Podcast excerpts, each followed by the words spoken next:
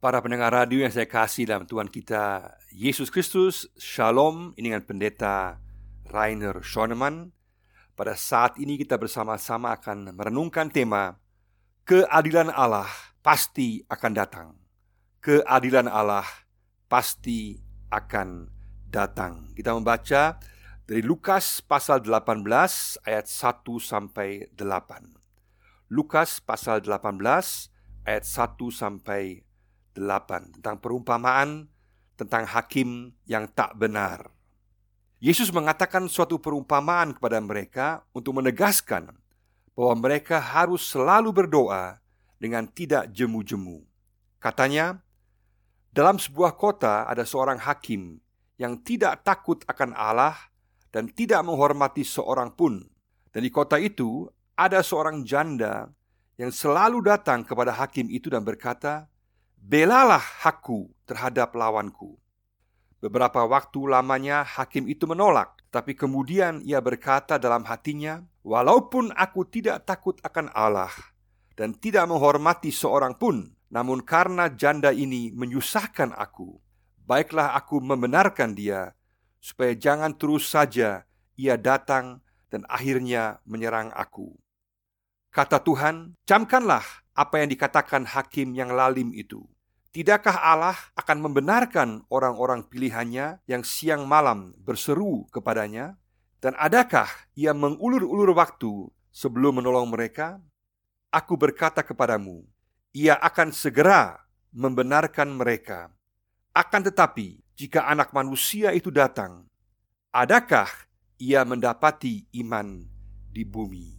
Keadilan Allah pasti akan datang.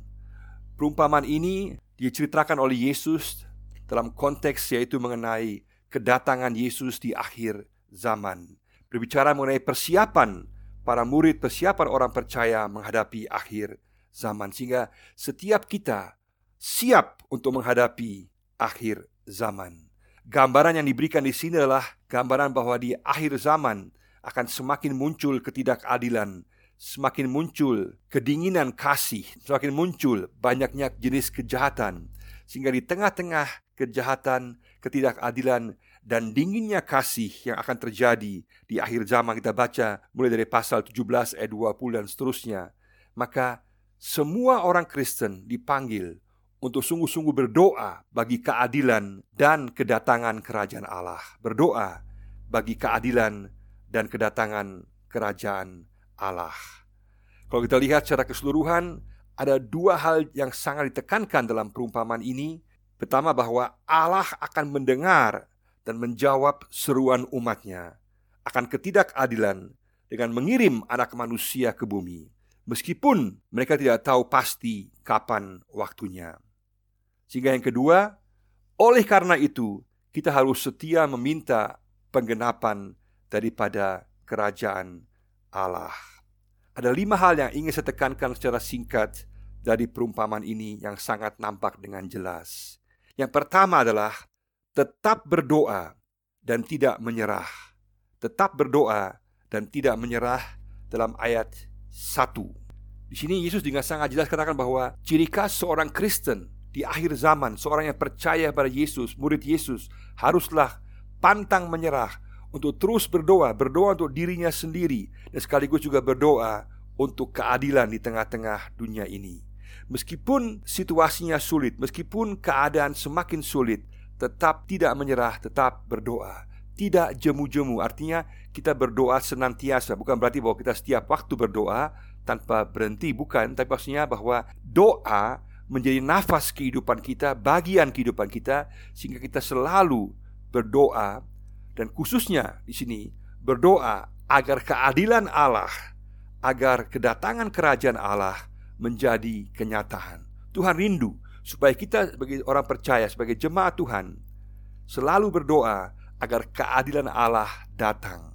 Sama dengan doa Bapa kami dikatakan, datanglah kerajaanmu, datanglah kerajaanmu. Sehingga kita dipanggil untuk sungguh-sungguh berdoa bagi kedatangan kerajaan Allah sehingga juga datang keadilan Allah atas dunia ini. Itu yang pertama.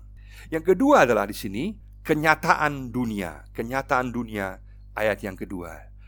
Di sini digambarkan hakim digambarkan sebagai gambaran akan kenyataan dunia ini hakim yang tidak takut Tuhan, yang tidak peduli akan Tuhan, hakim yang sebetulnya tidak adil, hakim yang jahat, hakim yang tidak memperhatikan kepentingan daripada janda yang sungguh-sungguh mempunyai hak atas keadilan, juga dapat digambarkan sebagai gambaran kejahatan secara umum, juga gambaran korupsi, gambaran bahwa tidak mempedulikan nilai-nilai kerajaan Allah. Itulah kenyataan dunia, sehingga kenyataan dunia harus kita lihat secara realistis kenyataan dunia akan semakin parah, ketidakadilan akan semakin parah.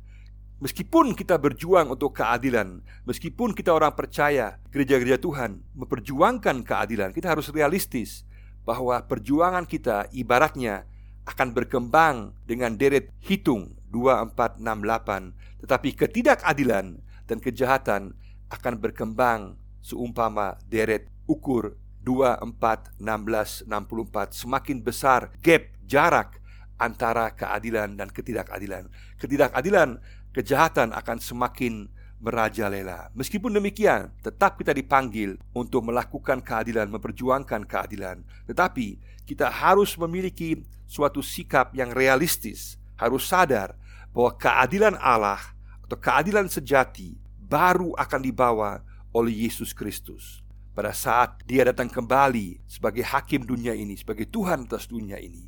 Tapi dalam masa antara ini, jelas kita juga dipanggil untuk melakukan kebaikan, melakukan keadilan, dan juga memerangi kejahatan.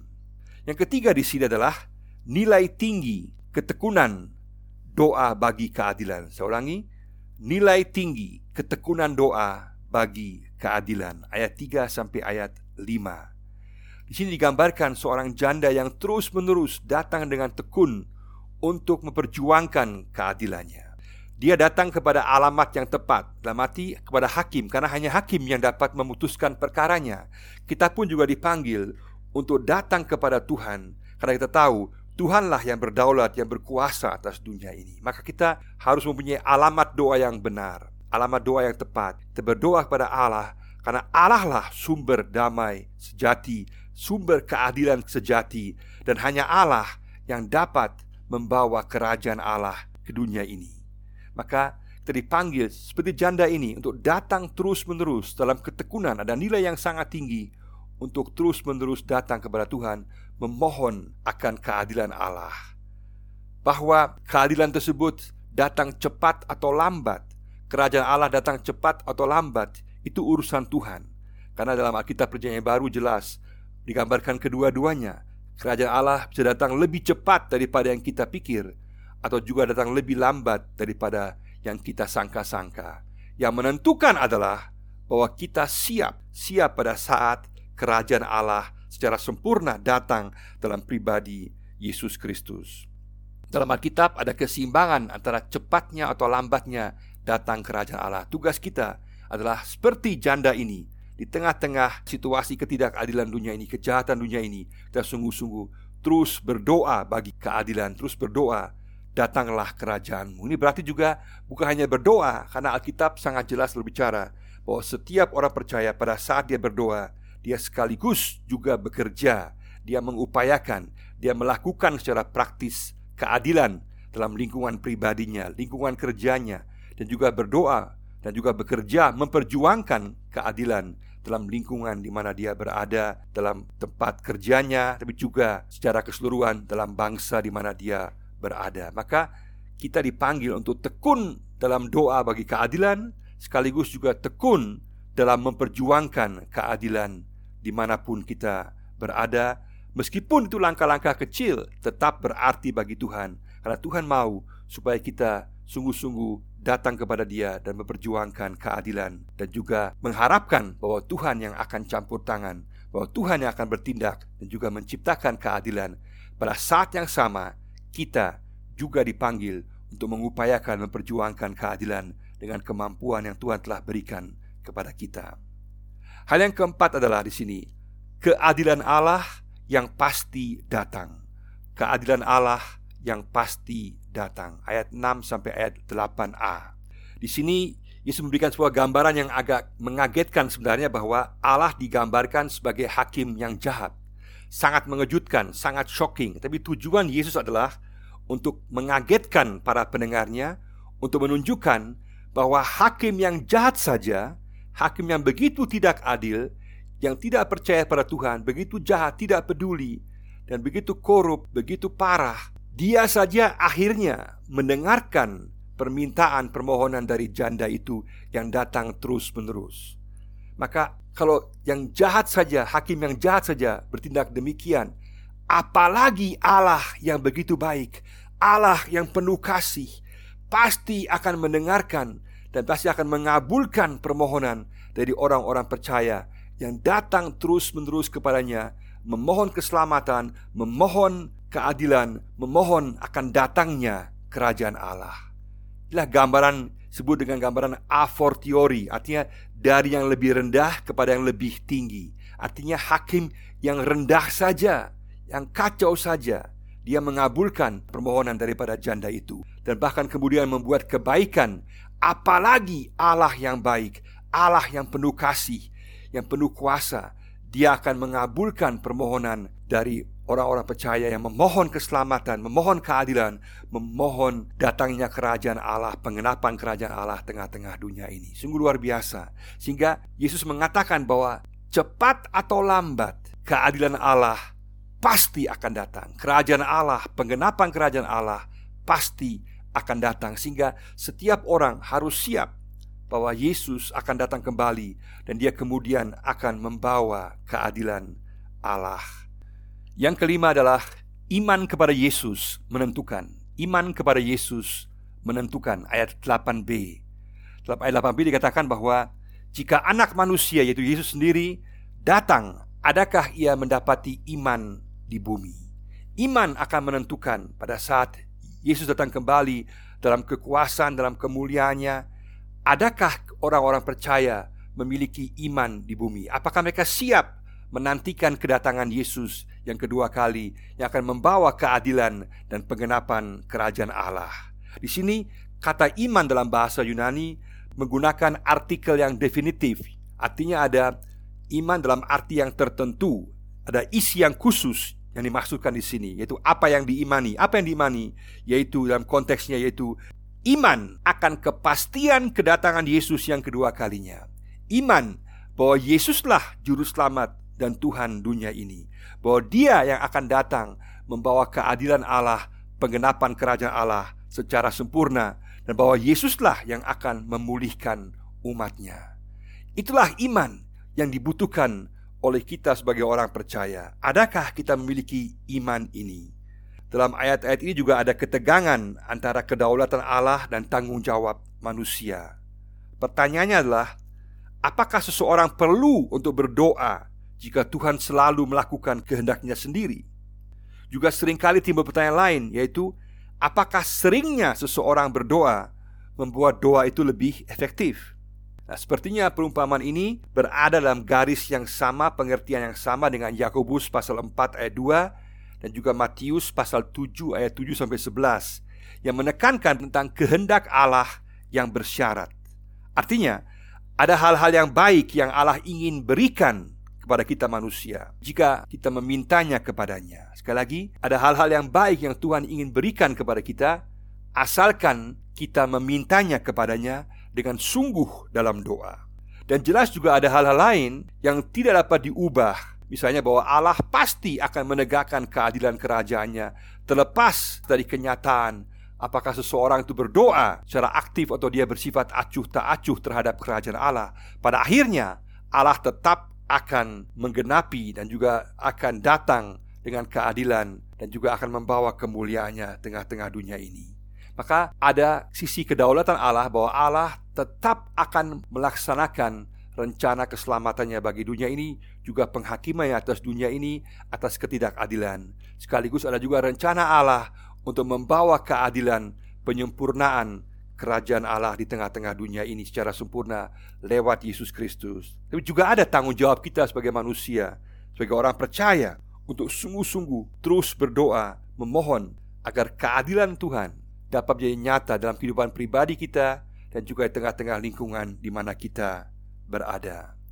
Pada akhirnya kita semua memerlukan suatu perjuangan untuk berdoa Berjuang untuk beriman Tidak jemu-jemu berdoa untuk keadilan Untuk pengenapan kerajaan Allah Agar nilai-nilai kerajaan Allah Damainya, kasihnya, kebaikannya Menjadi nyata di tengah-tengah dunia ini Sekaligus kita juga perlu suatu daya juang untuk iman Mempertahankan iman bahwa di tengah-tengah dunia ini yang kelihatannya tidak adil, semakin tidak adil, semakin kacau, semakin jahat, tetap yakin, tetap percaya bahwa Yesus akan datang membawa keadilannya dan juga akan membawa kerajaan Allah secara sempurna. Kita harus fight for faith, artinya kita berjuang untuk iman. Sekaligus juga fight for prayer, artinya berjuang untuk berdoa. Maka pertanyaanlah sejauh mana kita sungguh-sungguh berdoa tanpa jemu-jemu untuk keadilan di tengah-tengah dunia ini.